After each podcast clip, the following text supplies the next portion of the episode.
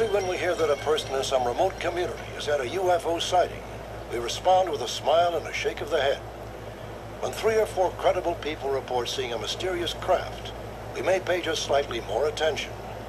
But when thousands of people claim to have seen the same strange object, and hundreds provide videotape evidence, we may begin to think that maybe, just maybe, there is more than a grain of truth to the reports. Which brings us to the fantastic saga Mexico UFO. July 11th, 1991. The last total eclipse of the sun in this century. Perhaps the most spectacular celestial event of the past 200 years. For the residents of Mexico City, the eclipse prompted a festive celebration. Thousands took to the streets as one of the world's largest cities was plunged into total darkness in the middle of broad daylight. No one imagined the entire country was about to be swept up in a wave of UFO hysteria. That afternoon, a television executive named Guillermo Arreguin was videotaping the eclipse when he noticed an unusual object overhead. It was presented on the news.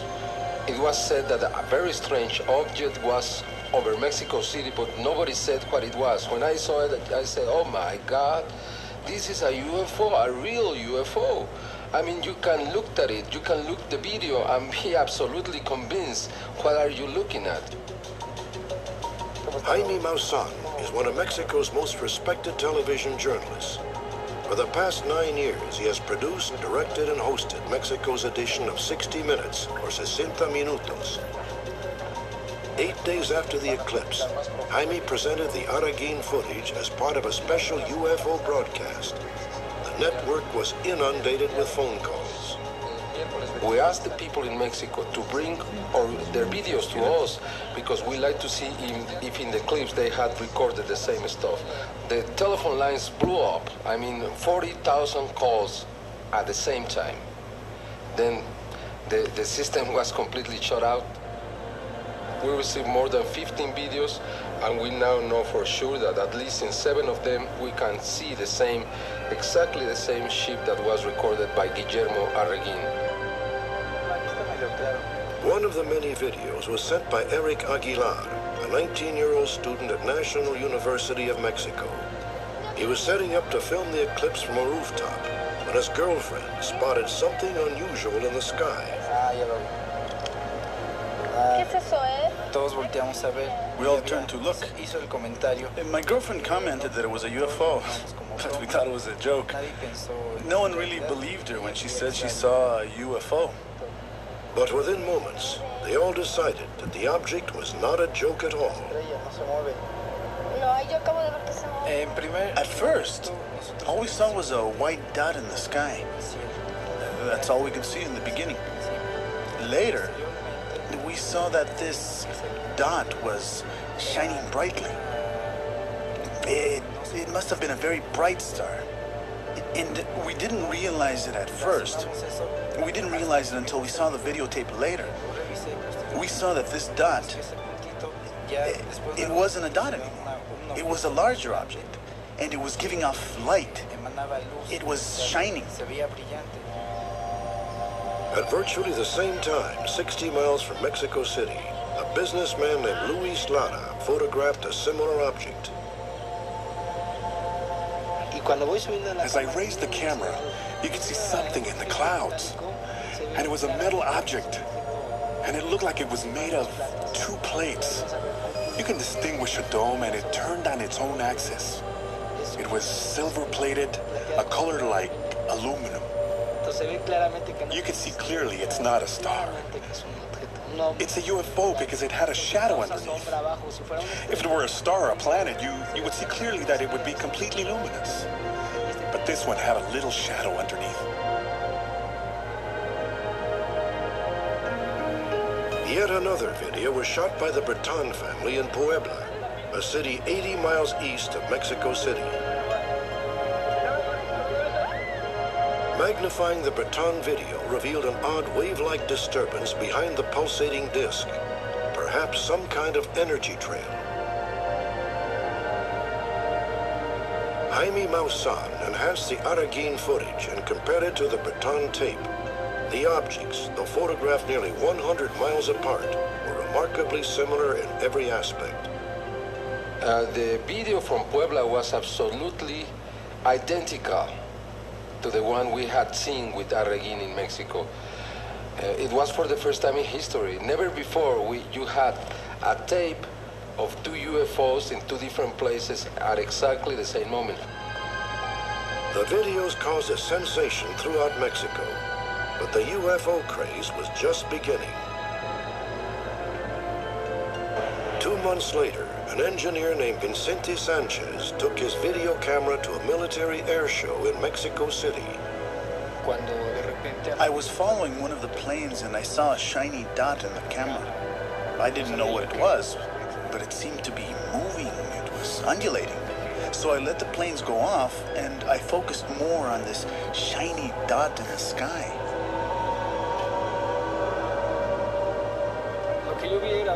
What I saw was a bright, round object, about 10 meters in diameter. It was made of silver, was shining very brightly, and reflected the sunlight a lot. It didn't fly like a plane, it was undulating. The object appeared, undulated, and moved around very quickly.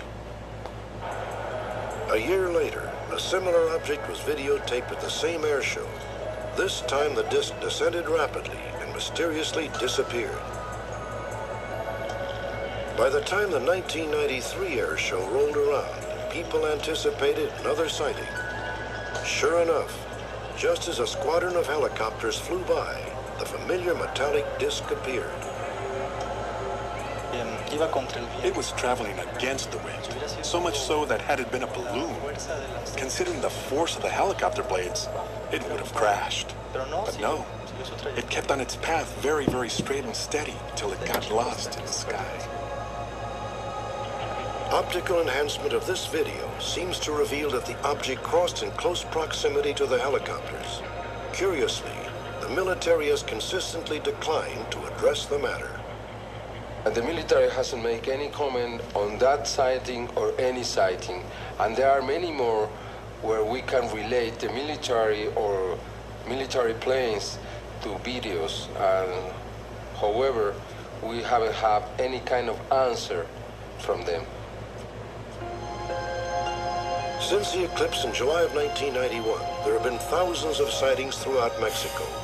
There is no clear pattern, although the great majority have occurred in and around Mexico City. The witnesses range from pilots to doctors to bus drivers and even school children.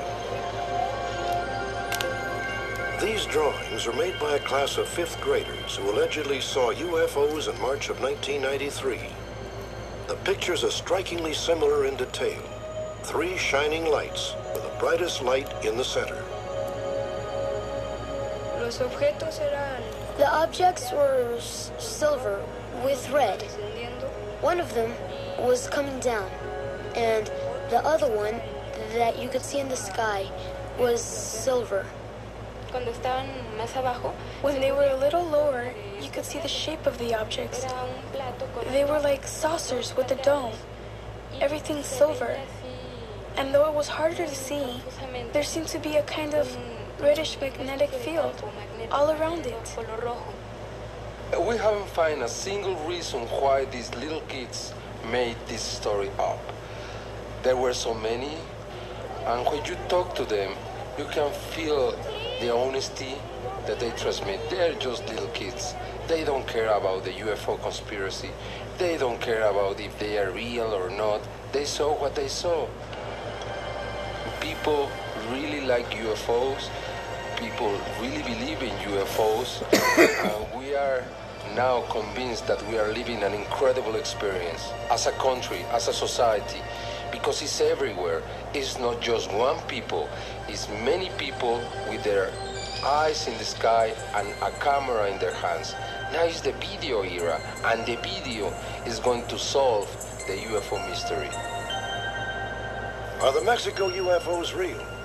It is difficult to deny the startling images captured on videotape, though a determined skeptic would no doubt find some basis to discount the entire episode.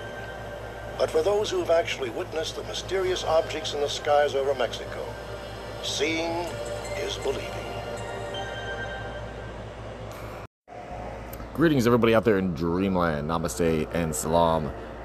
Iron sharpens iron, and a friend sharpens a friend. Thank you all for tuning in to another broadcast of the Beyond Top Secret Texan. I am the Beyond Top Secret Texan. I am broadcasting to you from the third coast, the coast with most, the Gulf Coast of Texas. And it is my pride and privilege to be doing so.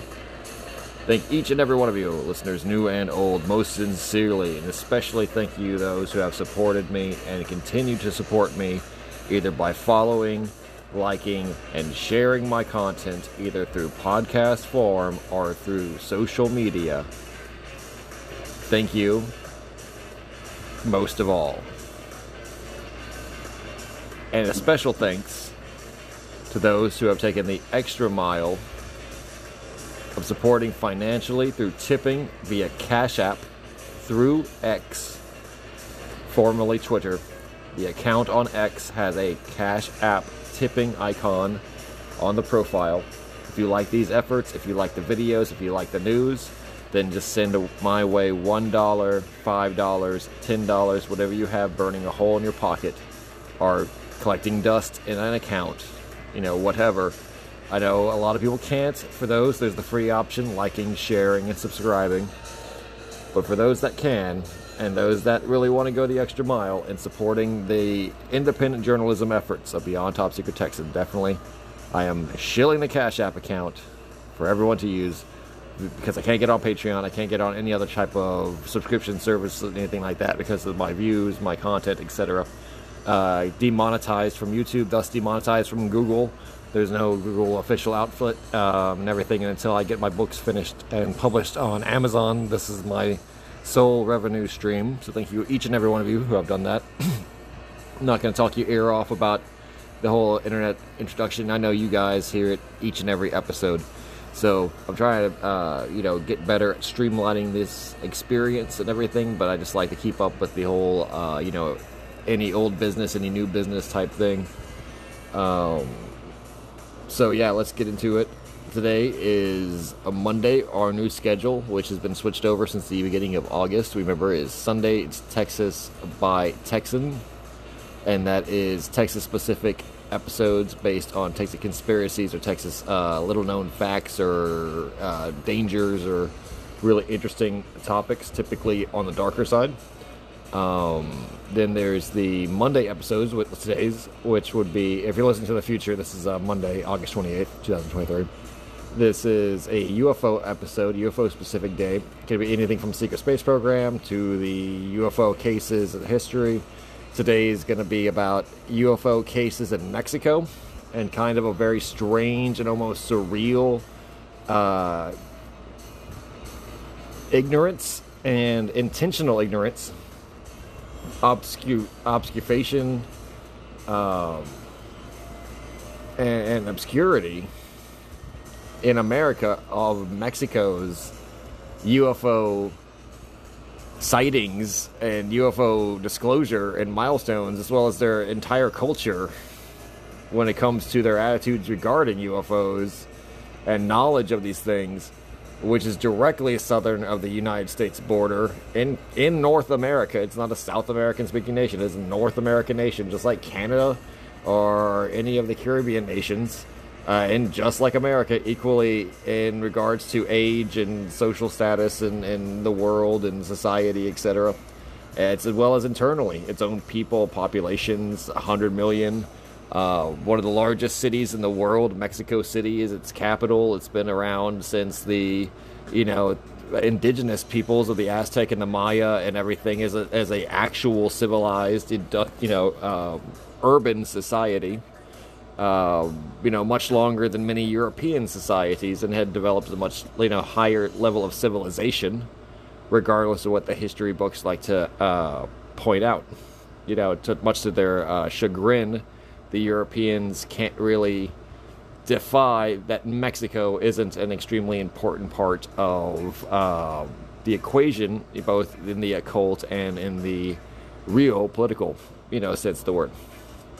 Regardless if they've been uh, basically co-opted and made a th- uh, vessel state for the United States over the course of many wars. Um, you know, Mexico historically is, is, and and will be in the future uh, a very awesome place, a very very complex, very cool, very very interesting to actually learn about and to know. Um, you know, just as a, a true nation and a true people. But Mexico has also a fuckload of UFO sightings, and I mean capital F, capital U, capital C, capital K, capital load, fuckload of UFO sightings. I mean, they have thousands upon thousands of UFO sightings a year. Yet, by all Western metrics, you would never know this nor understand the severity of this truth, or like the poignancy of this truth. You would never know any of this if you were an American in the English speaking world.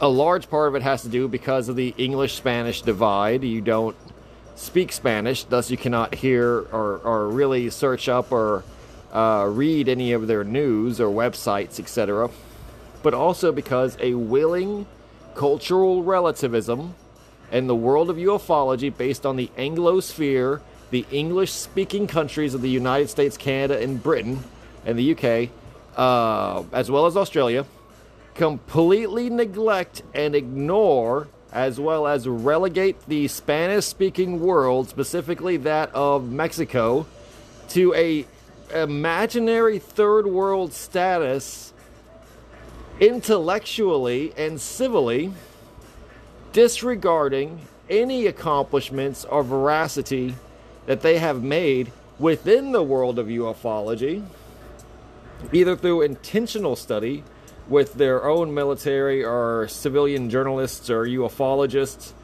or incidentally with the amount of evidence, which is mountains, the mountains of evidence that has come out of Mexico throughout the years. Um, we just we're going to start in the 1990s to kind of work through the history of it just briefly in terms of importance, uh, but well within the modern age with VHS cameras, news cameras, uh, high definition cameras, you know, cellular phones, digital cameras, mainstream news sources and their equipment, their video videographers, their journalists their uh, broadcast, uh, you know, uh, stations and equipment, uh, as well as the amateur home home owned VHS camera, Kodak camera, uh, digital camera on a cell phone, you know, what have you, throughout, like you know, since the '90s we're going to start, but throughout the entirety of the 20th century, before that, and since then, and it's like like everything is it's as equal, you know, uh, in the past as it is the future. We can only assume that as many thousands of UFOs have been continually seen since the dawn of man. When it comes, like, say, basically since the beginning of history, since it comes to the, the Aztecs, the Mayans, uh, the Olmec, the Toltec, uh, you know, the, the, the many hundreds of different uh, civilizations, tribes, peoples, uh, the Spanish, you know, the, the French uh, Bourbons, the um, who would become the Mexican nationals. You know, the the any any visitors, etc. The, the Americans when they became to occupy the nation, and that it's just gone unknown, not not be not made top secret, not classified, just gone unknown and ignored because of a fostered and cultivated sense of American ignorance when it comes to its Spanish speaking neighbors directly to the south or central or southern Americas. Because of a arrogance within ourselves as a scientific and rational atheistic neoliberal people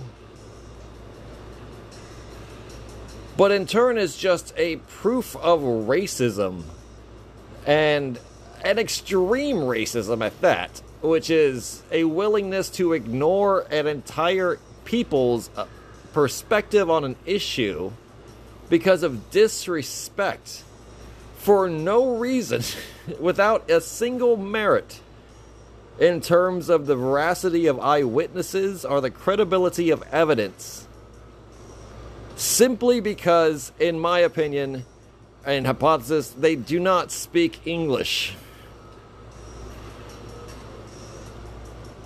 Skeptics such as Mick West are perfect examples of this within the world of modern American ufology, and I put that in quotation marks because he's also British, but he's now a converted, Amer- uh, at least an American citizen, a legalized immigrant. Um, but that's exactly like it's like you know putting a hat on a hat for what I'm saying.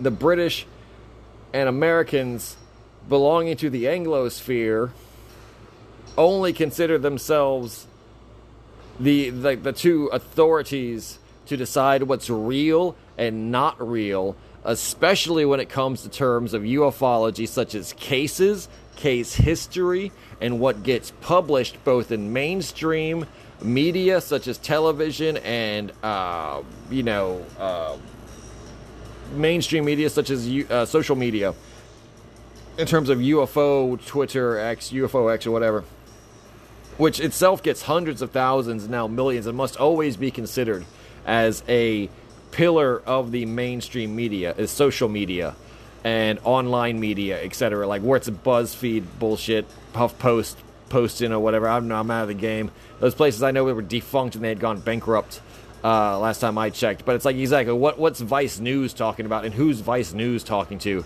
Uh, also a bankrupt company, just showing my age. Uh, it's funny because everything dies, and, and it's like the life the lifetime and span of a of a you know youth oriented counterculture type uh, news source is less than ten years. And um, it doesn't matter how big you are, like the Young Turks, etc. Eventually, you will become just bullshit.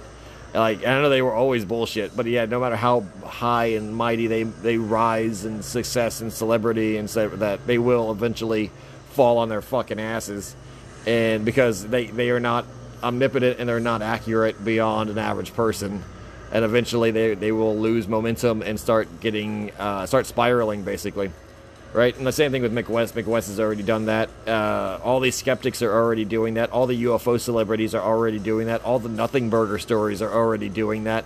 All the like Tom DeLonge already did that. In fact, had to close down his UFO disclosure group. Um, whatever the fuck, Angels and Airwaves, uh, bullshit, Star, uh, Star Academy, Academy to the Stars, whatever the fuck that was. I hated that thing. So fucking much. I was so cringy. But that closed down and ran out of money, and they couldn't pay people like Louis Louis Elizondo or anything who had quit his job to go work for them, quote unquote. Like as if that was all kayfabe. The fucking guy never left the military or the intelligence agencies. He's a fucking spook and disinfo agent and shit like that. And was just you know they were all Freemasons, every single one of them. They get on TV and shit for this. But yeah, like Mick West and all that. It's all part of the brotherhood of English speaking uh, Freemasonic bullshit and like the the Scottish and York rite and shit like that. But they've always been extremely racist and belligerent towards the Spanish speaking Latin American worlds, uh, mostly because of their Catholic heritage. And uh, this is definitely because the Catholics hate the Freemasons and they hate the Jews, and the Freemasons are Jews. They're just crypto Jews. Um, so it's one of those things. It followed from the what European purges to the West, and uh, the West, the the Jews and the Freemasons have more power and more prestige uh, because they took over more land, uh, you know, faster from the natives than the Latin American Catholics could because the Catholics were busy trying to convert them, and the British and the Americans just exterminated them.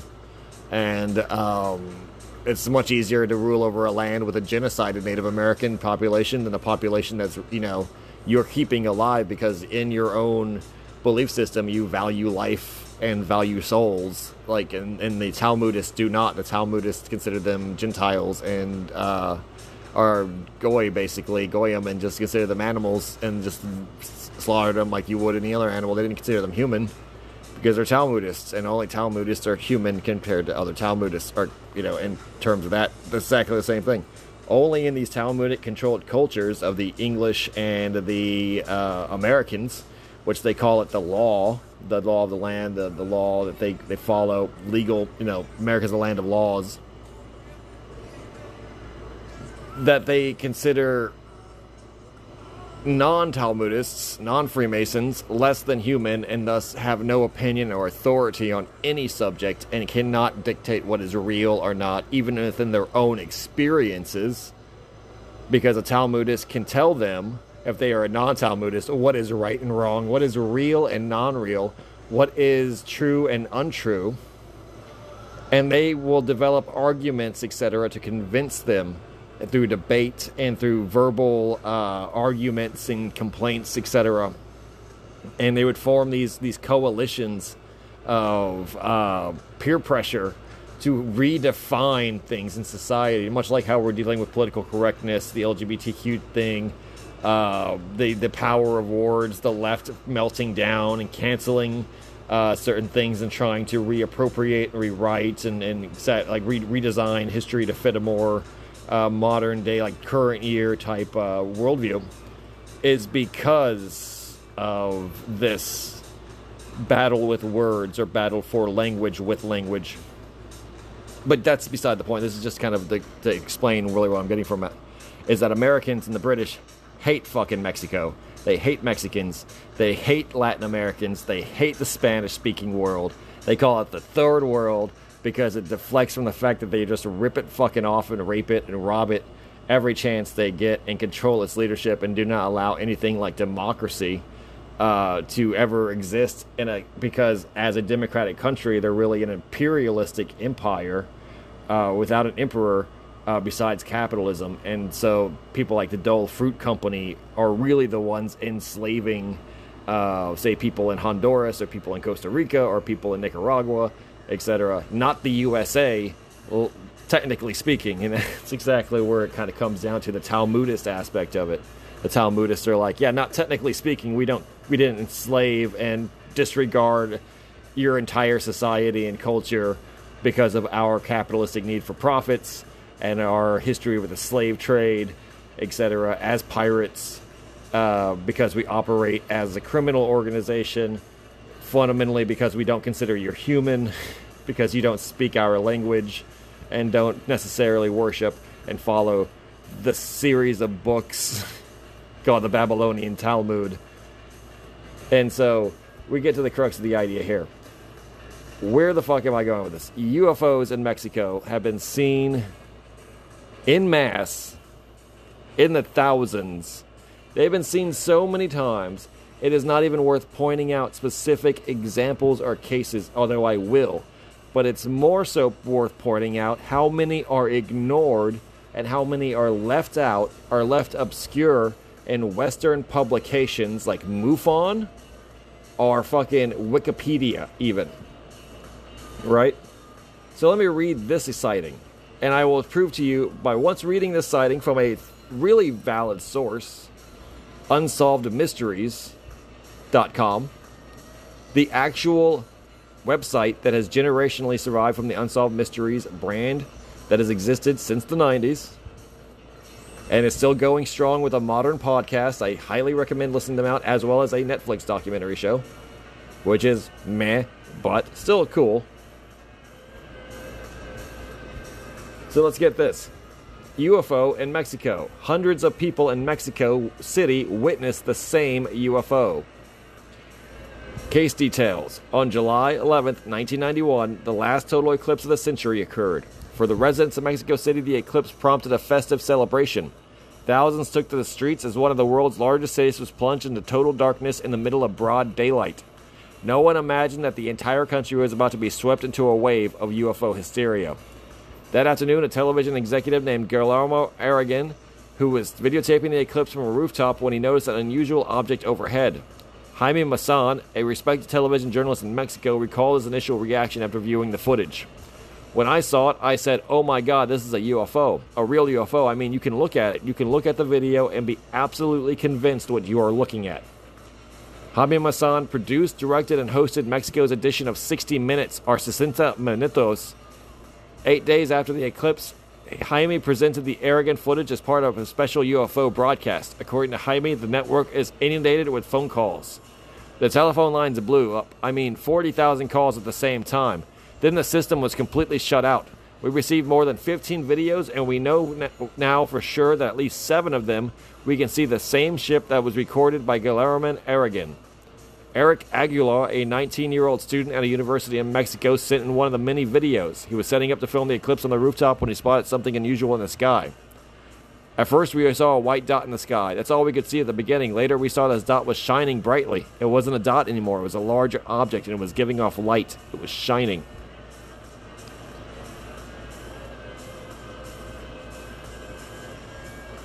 The videos caused a sensation throughout Mexico, but the UFO craze was just beginning. Two months later, an engineer named Vicente Sanchez took his video camera to a military airshow in Mexico City. I was following one of the planes and I saw a shiny dot in the camera. It didn't fly like a plane, it was undulating. I didn't know what it was, so I let the planes go off and I focused more on the shiny dot in the sky. What I saw was a bright round object about 10 meters in diameter. It was made of silver. It was shining very brightly and reflected the sunlight a lot. The object appeared undulated and moved around quickly. A year later, a similar object was videotaped at the same air show. This time, the disc descended rapidly and mysteriously disappeared. Alejandro Leal shot amateur video of the flying disc. It was traveling against the wind so much so that it had been a balloon. Considering the force of the helicopter blades, it would have crashed. But no, it kept on its path very straight and steady until it got lost high in the sky. Since the eclipse of July 1991, there have been thousands of sightings throughout Mexico. There is no clear pattern, although the majority have occurred in and around Mexico City. The witnesses range from pilots to doctors to bus drivers and even school children. But are the UFOs real? It's hard to deny the images captured on videotape. A skeptic would suspect a hoax, but for those who have witnessed the mysterious objects in the skies over Mexico, seeing is believing. And I have a complete uh, video of that, or the audio for that video segment that this was a script uh, for, and I'll, I'll put it in for your uh, for your information and enjoyment. But yes.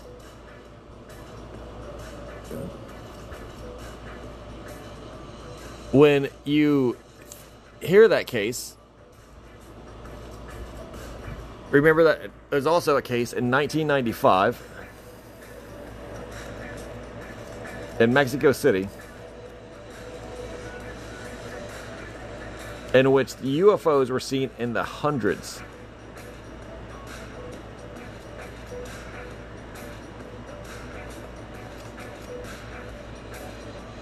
Literally in the hundreds.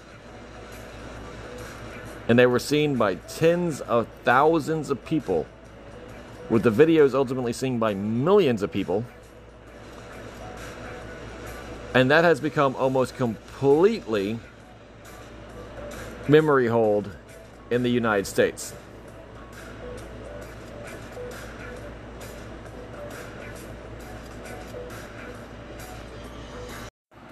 But if you look for this online, like I just have, uh, literally before heading the microphone to record again, it is nowhere to be found on Google. And I know Google is a complete shit show when it comes to hiding uh, information and not, but it's it's all. It doesn't even give you pop-ups from Mexico. It's it's 100% centered on the United States and specifically uh, Midwestern states like Indiana. And I, have tried every Google food trick I know to specifically look for it, but what I did find, and information is very scarce uh, when it comes to any of this shit uh, from Mexico on English Google. And this is what I was saying. They, the people in Silicon Valley are these Talmudists, and the Talmudists do not respect them so much as they do not show anything that is not an English language uh, article, not even offering it for translation. It is the worst internet search engine you could possibly use for international research. Um, absolutely fucking a shit show. And, uh, you know, I fucking hate it, but it's to prove a point. It's to prove a point that, uh, you know, you cannot rely on the search engines and the internet as a resource to search for UFO information and have it accurately return anything from even as South, uh, even as Latin American as the North American nation of Mexico, let alone anything from Central or South America. But I did find this article. Mexico City gridlocked by sightseers after hotel releases a dozen UFOs.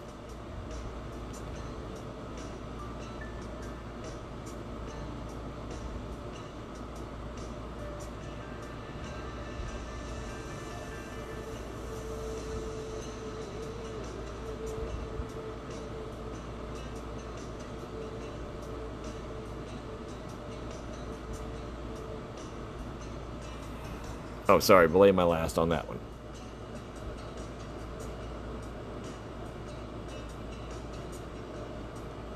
Not the article I wanted to get to. These are all skeptic articles. And I was going to have a second segment where I talk about skeptic articles, but I'm not even going to give them a voice. I'm not even going to dignify them with a response as to how foolish it is. But it is 100%, as I've already said, just discrimination, racism, and absolute disregard for the dignity of real human beings in a real society and a real independent nation of the first world in North America. Just like if they had in uh, a complete bias and disregard for anything Canadian, you know, it would be as senseless and ultimately as discriminatory and incorrect for anyone to pursue that kind of thinking.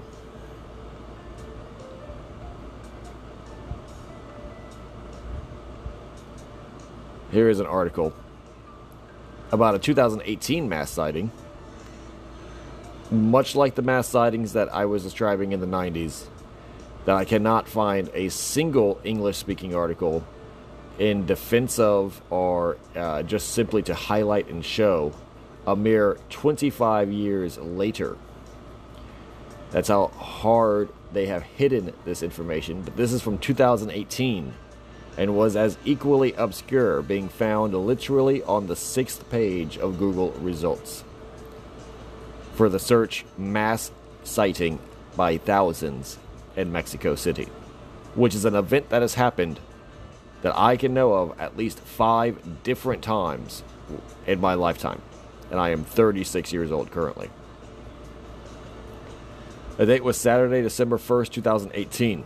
The place was Mexico City's Zocalo, one of the largest public squares in the world. The nation of Mexico was celebrating the inaugura- inauguration of their 58th president, Andres Manuel Lopez Obrador. After the swearing in ceremony before the Mexican Congress, the new president appeared on a makeshift stage in the Zocalo to take part in a purification ceremony before addressing the crowd of tens of thousands of people. The spiritual leaders from various indigenous groups blessed the new president with brushes of herbs and threw incantations over incense. This great square was no stranger to ceremony, as it was once the civic ceremonial center of the Aztec Empire. For hundreds of years, the heart of Mexico City has been a special place of sacred rites and rituals involving great pomp and circumstance.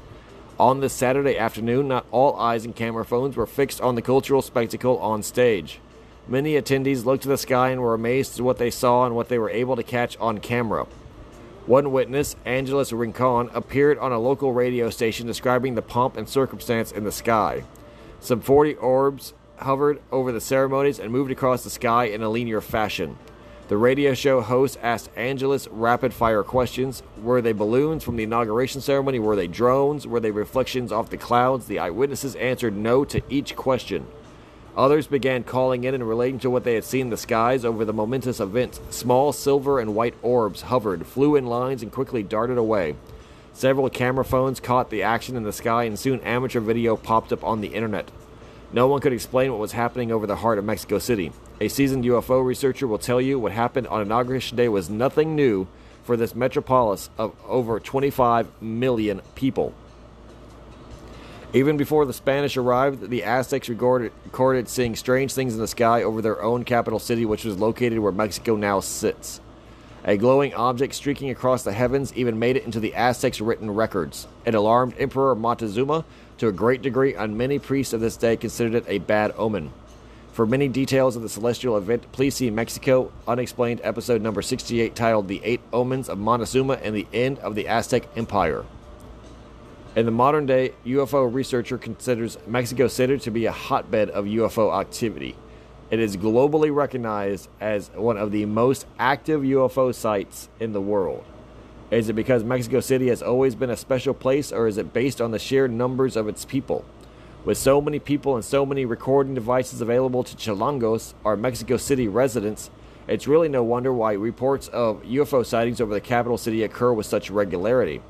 A mass sighting may involve tens of thousands of people or even more.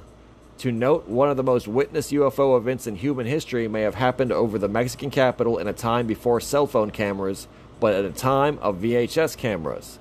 On July 11, 1991, Mexico City was preparing for what is called the eclipse of the millennium, a total eclipse of the sun lasting 6 minutes and 45 seconds, which would occur over the Mexican capital in early afternoon. With people looking to the sky numbering in the millions, according to some estimates, hundreds of thousands of people noticed a shiny metal object hovering in the near distance a few minutes into the eclipse. It was a metallic disc shaped rotating object. Guillermo Arreguin, a cameraman for the Mexican television network Televisa, who was filming the eclipse, got footage of the object. It was broadcast on Mexican television later that night. After that broadcast, 17 other people came forward with similar video cam footage recording from various parts of the city. With so many people looking up to observe the eclipse, the July 11, 1991 sighting may have been the most observed UFO experience in human history. The eclipse of the Millennium sighting happened some 40 years after the very first mass sighting over Mexico City, which occurred in March 28, 1950, over the international airport. The next day, the headlines of the newspaper La Prensa proclaimed Plato Volador en la Capital, in bold capital letters taking up more than half the front page. In English, this translates to flying saucer over the capital. The sighting happened in the morning, in the 7 hour or 7 a.m. hour and lasted some two hours. Pilots, ground crews, and airline passengers marveled at the gigantic disk that hovered over the airport. Mexican authorities contacted the U.S. Embassy, and the Americans sent members of the military attache to the airport to observe, but like their Mexican counterparts, they had no explanation for what they were seeing. The Americans would have their own UFO flap over their own capital city two years later as a fleet of flying saucers would appear in the skies of Washington, D.C. in the summer of 1952. As Mexican ufologists are proud to point out, Mexico was first. Since the initial sighting of 1950, social media and video sharing sites on the internet like YouTube have become popular venues for disseminating amateur videos of UFOs. The massive adoption of camera phone technology in Mexico starting around the year 2010 has helped to bring this about. Quick online searches combining Mexico City with UFO are the Spanish equivalent OVNI pronounced OVNI yield a huge variety of UFO footage from the silly to the thought provoking. As with the UFO video clips coming from anywhere, it is up to the viewer to discern the deliberate fakes and hoaxes with CGI from the legitimate objects that are not identifiable. In many cases, it is hard to tell what's what. Because of the sheer number of people on the ground looking up, there is a great diversity in the UFO sightings over Mexico City. UFOs can take strange shapes or can appear as the traditional saucers or orbs often seen in the United States. Often they are seen in groups, sometimes classified as flotas or fleets. One of the largest so called fleets appeared over the site of the first mass sighting in Mexico City at the International Airport. On December 16, 2015, sometime in the mid afternoon, a fleet of some 100 unidentified flying objects appeared over the airspace above the airport. Some of these objects darted about, but approximately 30 of them formed a V formation and slowly moved across Mexico City at around 3 p.m. A few hours after that, the alleged fleet had dissipated, and by 5:30, eyewitnesses reported a lone, large, white spherical object moving north to south over the airport, gaining in altitude as it flew away. Some thought that this was some sort of mothership. Later that day, a 767 plane reported flying under this same large spherical object near the Gulf of Mexico. In the great variety of UFO experiences in Mexico City, there exists a tale of possible alien contact. One of the first is the nation of Mexico. It happened on the morning of August 19, 1965, a few years after the famous Betty and Barney Hill UFO abduction in the United States. The setting for the alleged Mexico City close encounter was a vacant lot outside the National Polytechnic Institute. Two brothers, Yayo and Payo Rodriguez, saw a saucer shaped craft hover over the lot and then it landed after extending tripodal landing gear.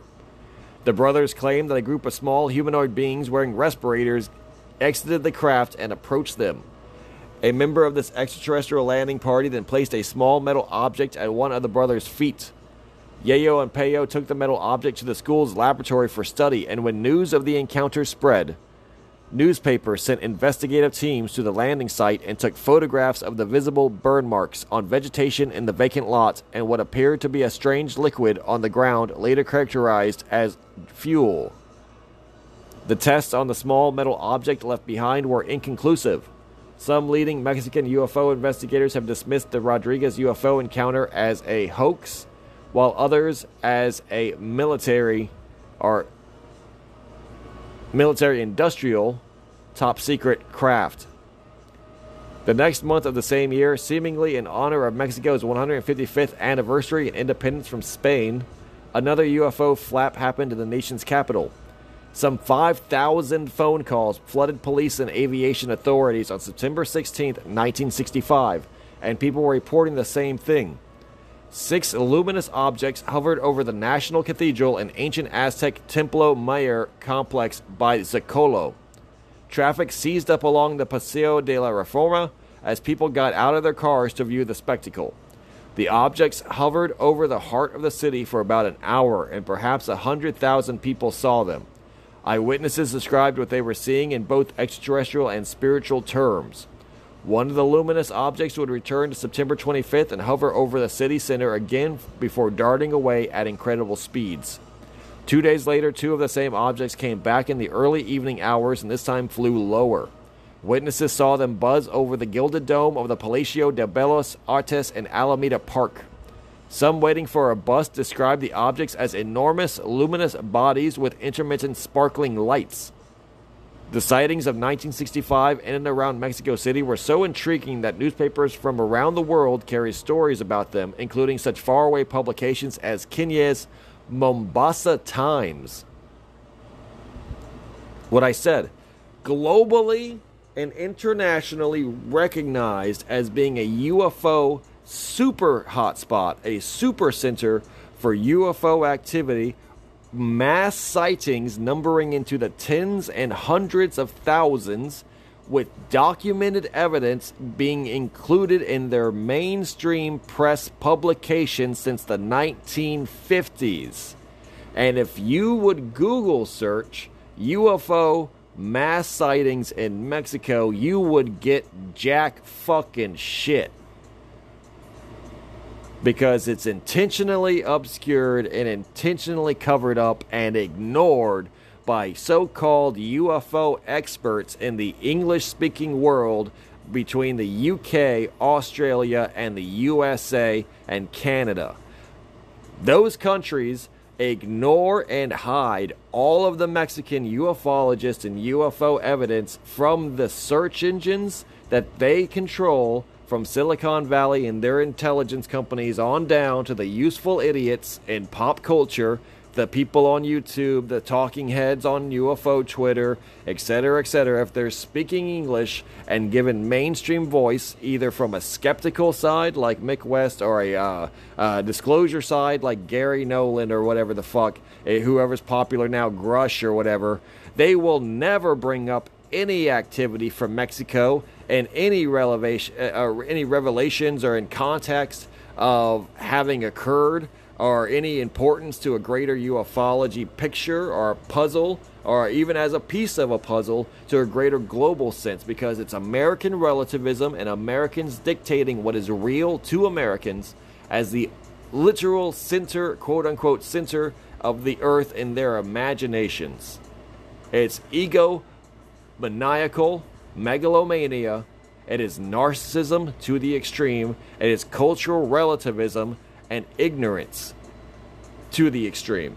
But that is the state of American and English speaking ufology. As we're getting to hear, this article, let alone many others, do exist across the international time and space. But as I have proven just by Google searching uh, and trying to get articles from uh, mainstream OSs, operating system search engines. Uh, as a second part, I will show you how little information is included in Wikipedia, for example, on the subject Mexico UFOs or Mexican UFOs or UFOs over Mexico. I will show you that just as an aside, not not bringing up the skeptical articles. Sorry, not bringing up the skeptical articles just for streamlining in time because I think you already get my point. Is that they fucking treat Mexicans like shit when it comes to UFOs and they think we are so fucking stupid that we can't tell balloons from actual crafts in the sky flying against the wind at high altitude, even in terms of flying over the nation's fucking airport or military air shows. Let alone you have assholes like Mick West who think that the Mexican Air Force can't properly use their own equipment, such as FLIR or infrared, which is another thing I'll be getting to, hopefully, within this episode. Continuing the article. Marta Susana, the bleach blonde talk show host, decided to take up the Mexico City UFO issue on July 11, 2000, on her popular television program. A series of incidents happened in February of that year involving members of Mexico City's police force. On Valentine's Day at 2 o'clock in the morning, two police officers saw an object about 10 meters wide hovering over a soccer field near a school. The object was disc shaped and proje- projected an array of multicolored lights as it hung suspending over the field. The flashing of the lights intensified and the object began making a whirring sound. One of the patrolmen called in for backup as soon as a dozen or so other policemen bore witness to the strange craft. The UFO disappeared at around 2:20 a.m. and curiously, the policemen's wristwatches were frozen at the time and could not be made to work again. The object reappeared at 2:45 and again at 3:10 in different parts of Mexico City, all logged down by police officers who had witnessed it. Two different patrolmen tried taking photos of the object, but not a single photo developed properly from their cameras. The same force operating on the police officers' watches apparently was operating on the camera equipment, making them inoperable. The Marta Susana talk show included one of the police officers from that night and air traffic controllers on one side and a group of skeptics on the other. Over the course of the hour, the two sides hashed it out in skeptics versus believers fashion, and although they did not come to any conclusions, the show made for some good daytime drama for bored Mexico City housewives. As one of the largest cities in the world, Mexico City has been for many years a hotbed of UFO activity, with many eyes toward the sky and the overabundance of camera equipment in the hands of common citizens. The UFO skeptics and serious researchers alike can look forward to ample material to sift through through the foreseeable future. It kind of ended weak, but that was from Inexplicata, Inexplicata, sorry, Inexplicata, the Journal of Hispanic Ufology, online.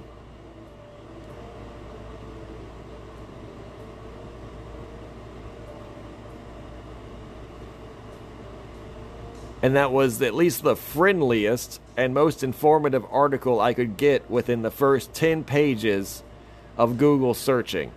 But luckily, I know for a fact that this exists, and I also speak a little bit of Spanish and thus can navigate their website. So it's fucking bizarro world to me, as I have to just literally wade through the garbage that both lists sightings and then tries to debunk them almost purely on racist logics.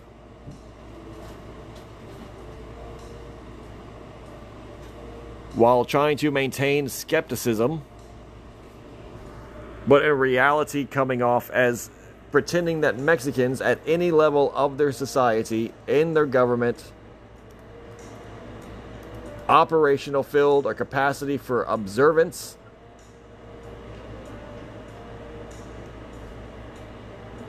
are almost invariably wrong, easily tricked, bamboozled, or just incompetent. Regardless if they be literally the city's mayor, Air Force uh, officers, police officers, uh, journalists, videographers, um, you know, eyewitnesses, people who work at other occupations that don't even involve this, like, you know, bankers, uh, the many families and, and every age range from the elderly to the young children who have seen them in schools. Uh, you know, the list goes on. The, that all hundreds of thousands and all millions of Mexicans who have seen UFOs, recorded them, taken photos of them, published them online, etc., must completely all be faking, hoaxing, and in on this as a concerted effort or a cultural madness.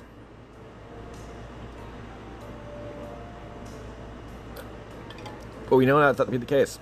Mexico just has a shitload of UFOs. And whatever their origins, Mexico just has a shitload of UFOs.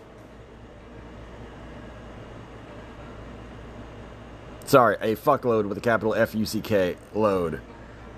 So let's when we pull this up though on Wikipedia, and I think I've already made my point on that, just to streamline on time. Made my point that UFO is filled with mass sightings that are undeniable and globally recognized. But yet, on the Western side of things, in the American English speaking world, at the very least, uh, extending to all the Anglosphere, you wouldn't know this. It's completely fucking hidden and buried. Completely hidden. Uh, for example, Wikipedia, which is used primarily by the kids and the young people and the boomers and all that shit, basically by Americans and English speakers, uh, even though it's in you know all these different languages, used primarily by the English-speaking world. Um, when you type in UFO sightings in Mexico, the results it gives you, and remember, it does not have to agree with them. It does not have to um, uh, endorse them it just has to list them if they have evidence, right? And it lists things like Sonic the Hedgehog animated TV episodes in grueling detail for hundreds of pages, right? Like shit like that, like Transformers, the TV show, or movies have a larger Wikipedia imprint than like the American Revolution, or like uh, Louis Pasteur's Wikipedia article, or something like that, right? Like, uh, you know, Mahatma Gandhi has a smaller Wikipedia article than like uh, Aquaman or some bullshit like that, um, Spider Man or whatever. Uh, we know where it orients it to the retardos, to the mainstream normies. This is Wikipedia's for Sheepopedia, basically, right? The Sheepopedia. But UFO sightings in Mexico generates three fucking things. Three things. There are three sightings from three years. And this is the timeline of Mexican UFO sightings, or the timeline of unidentified flying objects reported in Mexico. We covered more than three sightings in the last article. These three sightings, by the way, are not the ones covered in the last article. They're not the ones covered by un- um, um, uh, unsolved mysteries. They're not. They're not those sightings, they're not on this list. So we know immediately it's fucking lying to us. The 1991 mass sighting in Mexico City on the eclipse, not listed on the on this chronology, not listed on this timeline, which has three entries by the way. I'm not missing it. Uh, the 19, the 2018 one uh, during the presidential uh, ceremony, not listed on this. The 1950 uh, airport UFO the American military even witnessed, uh, not listed on this. The one that happened in 1965, not listed on this. What is listed on this? 1883, called the Bonilla, uh, the Bonilla observation. On August 12, 1883, an astronomer named Jose Bonilla reported that he saw more than 300 dark, unidentified objects crossing before the sun while observing sunspot activities at the Zacatecas Observatory in Mexico. He took a number of wet plate photographs at one one hundredth of a second exposure, although it was later found that the objects were actually high flying geese. Bonilla is usually given the distinction of having taken the earliest photos of an unidentified flying object, with some ufological literature interpreting the photographs as either alien spacecraft or an unsolved astronomical mystery. That is literally what they fucking write down for that. That is literally the talk that they, they are fucking assholes with that kind of bias where they give the skeptics like, oh no, it was actually discovered to be high flying geese. Although some ufological literature interpret the photographs as either being alien spacecraft or unsolved mysteries. We can give you without any citations needed that this was actually proven to be high flying geese. 1974. Second article, second entry in the timeline. 1974.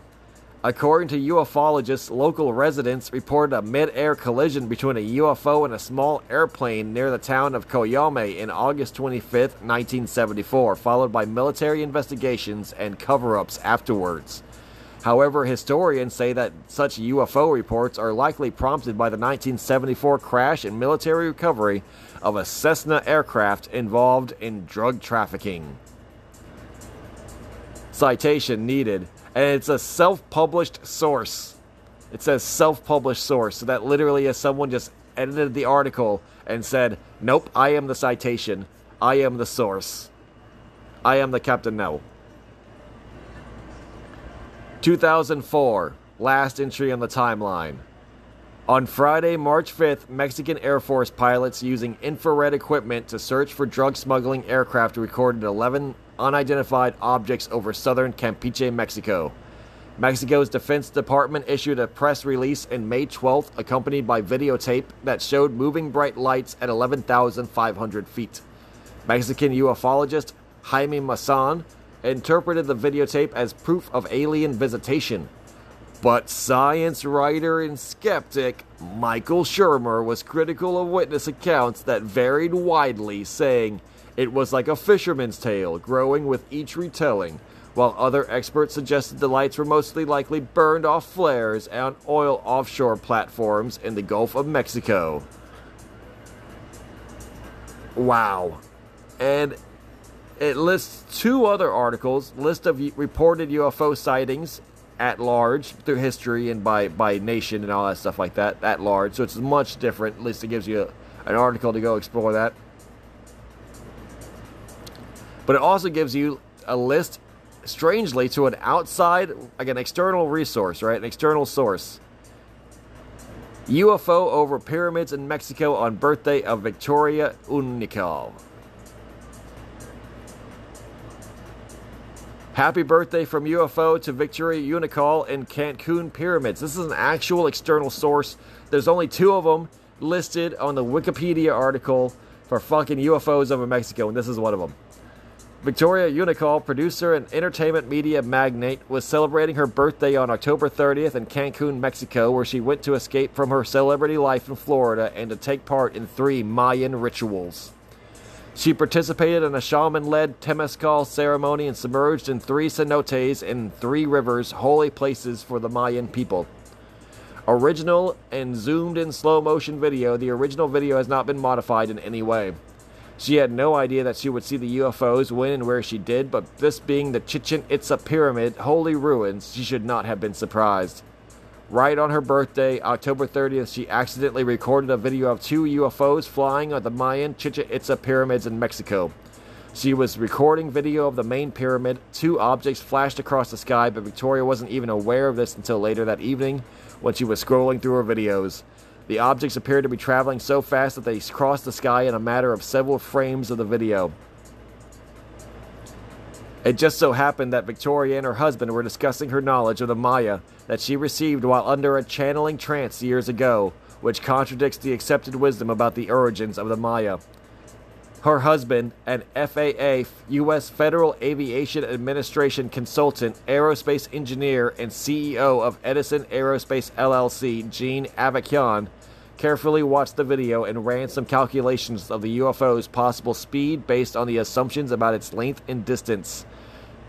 Since we do not know the object's true size, the information below was provided by him. There is one calculation based on the assumption that it is 5 meters in length, and the other assuming it is 10 meters in length. Between time frames, 30, uh, 30 frames per second equals 1 30th of a second, 0.0333 seconds. Number of lengths of the object that appear to travel between time frames is 26. If the object is 5 meters long, then that is going a Mach 11 and a half, Mach 11.5. If the object is 20 or 10 meters long, if the object is 10 meters long, which is if it's between 15 feet and 30 feet, if it's 30 feet long, 10 meters long, it is going Mach 22.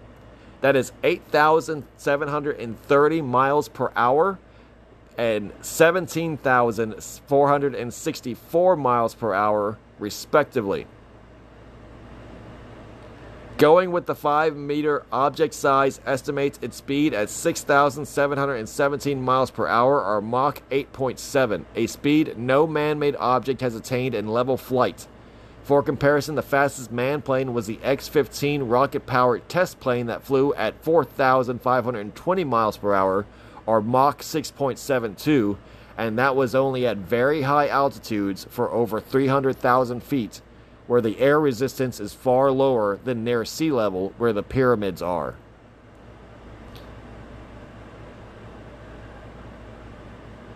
Victoria interpreted the sighting as a sign that she must share the vision she has been keeping private for so many years.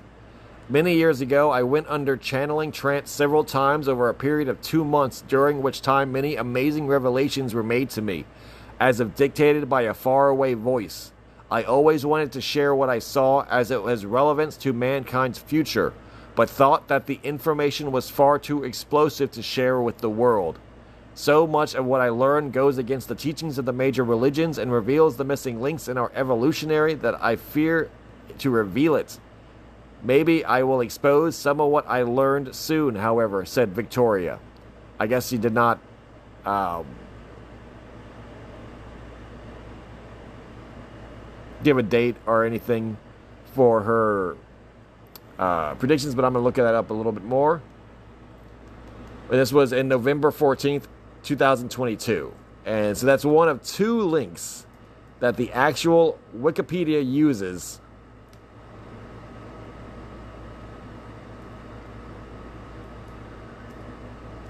as outside resource links.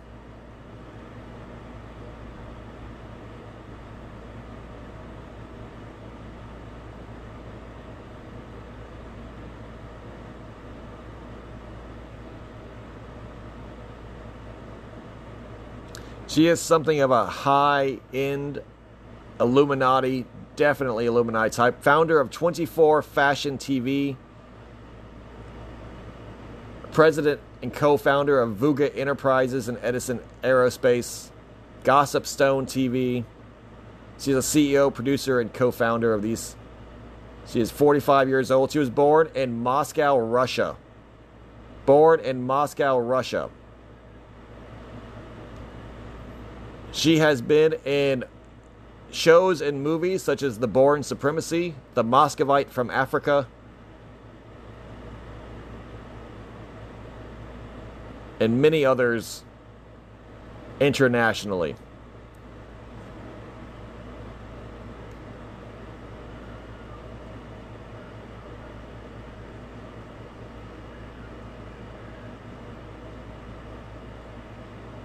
I'm actually very interested in hearing what these revelations for the Mayan really are.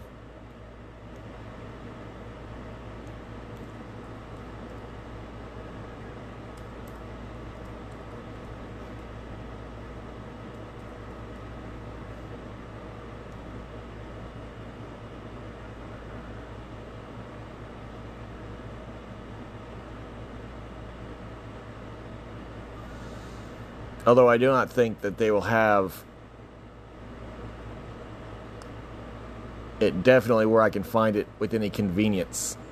But I will continue to look up for it. And when I do find it, I will present it.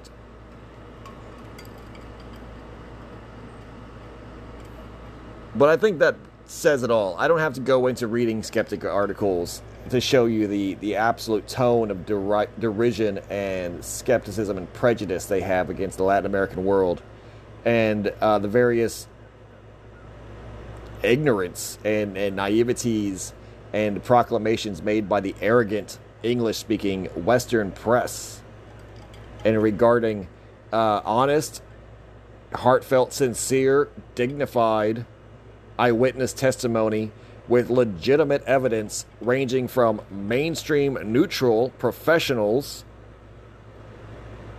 in all fields, all walks of life, to the actual ufologists themselves who pursue this with international recognition of this phenomenon and its extraordinary reality presented by these mass sightings that happen continually every single year.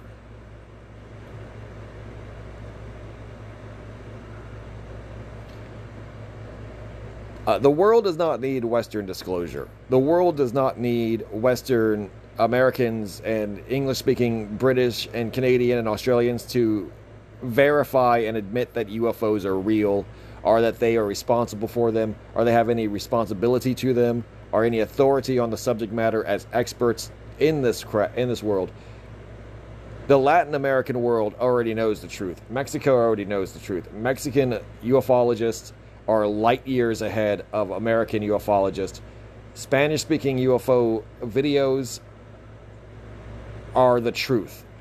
They're the shit. They're the holy grail of all of this. And all you have to do is open your eyes and learn a little bit of Spanish and just treat them with a little bit of respect. Treat them as equals. Treat them like you would like to be treated. And then you realize that a common language does not make different people. It does not make the same people.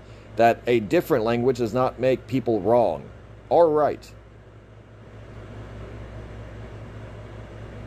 But that we are all just people living in the world, trying to make our best of it, seeing things we can't explain, being able to record them, being able to share this information, develop clearer pictures of the world around us, like intellectuals, like intelligent human beings who are civilized can do. And whether or not you're willing to reach out and extend the hand of human brotherhood to a Spanish speaking neighbor of the South, Central, or, um, you know, Southern Americas, or Mexico, which is in North America, and represent them as equals and are with their experience as having the authority in the conversation then you will never even learn, let alone uh, come to any kind of enlightenment or, or awakening past what you bring into the conversation. You'll make no progress. In fact, you'll just hurt yourself. You'll hurt yourself in your own progress spiritually, your own journey eh, mentally, because one they are one of the same.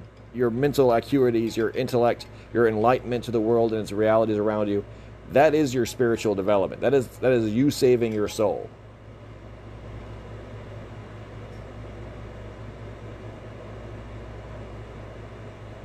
And the way it is now, hell is full of people speaking English.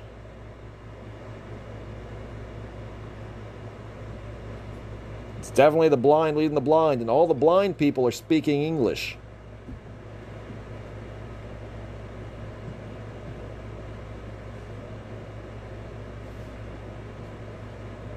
And I'll leave it at that. Thank you all very much. Tuning in another broadcast of the Beyond Top Secret Texan. I am the Beyond Top Secret Texan, broadcasting you from the third coast of Texas. Pride and privilege to be doing so. Namaste and salam. Iron sharpens iron, a friend sharpens a friend. God bless you and your families. Please, if you haven't already, check out the other episodes in the archive. Over 400 episodes available to listen to. Um, give a like, share, support that way. Uh, if you like episodes, post them on your Telegram, your Discord, your social media, etc. Feel free. Link, you know, all you gotta do is link them and everything like that. I got videos on Odysee, 400 plus videos on Odysee. You guys know how to find them. It's all through Linktree slash Beyond Top Secret Texan. Um, donating a dollar, two dollars, three dollars, four dollars, five dollars, uh, ten dollars, whatever. It doesn't seem like a lot, I know, but if everybody who listened to this donated one dollar, uh, we would be set for life in this podcast and be able to produce professional level documentaries. So just asking for that. If you can uh, consider that even maybe a once a, once a month type donation, where it's even just as little as one dollar a month, that'll help keep the lights on, keep the wheels spinning, keep the tank fuel uh, fueled up and full of gas, uh, keep these pro- uh, podcast coming every two days, like clockwork, uh, would give me the incentive and also give me the ability, free up that time, free up that ability to uh, produce higher quality productions with better equipment, etc. throughout time. So, of course, I know you guys are living in the real world as well. So, you know it's not greedy, it's pure capitalism. It's pure just, I want to be, uh, you know, appreciated for my efforts, for my work, for my labor, for my research. And all I'm asking for is little as $1. If you can provide, consider seriously providing, uh, donating, and supporting um, for independent journalism like this, ufology, that goes against the Western culture, the ufology culture, the mainstream culture. It is counterculture to the extreme. It only survives by volunteer assistance and um, it can only thrive with your sharing this content across the web, sharing this content uh, as many times as possible with as many people as possible and in many places to get as many eyes on this material as possible. So, thank you all very much, in advance for that. Like I said, God bless you and your families. Peace out.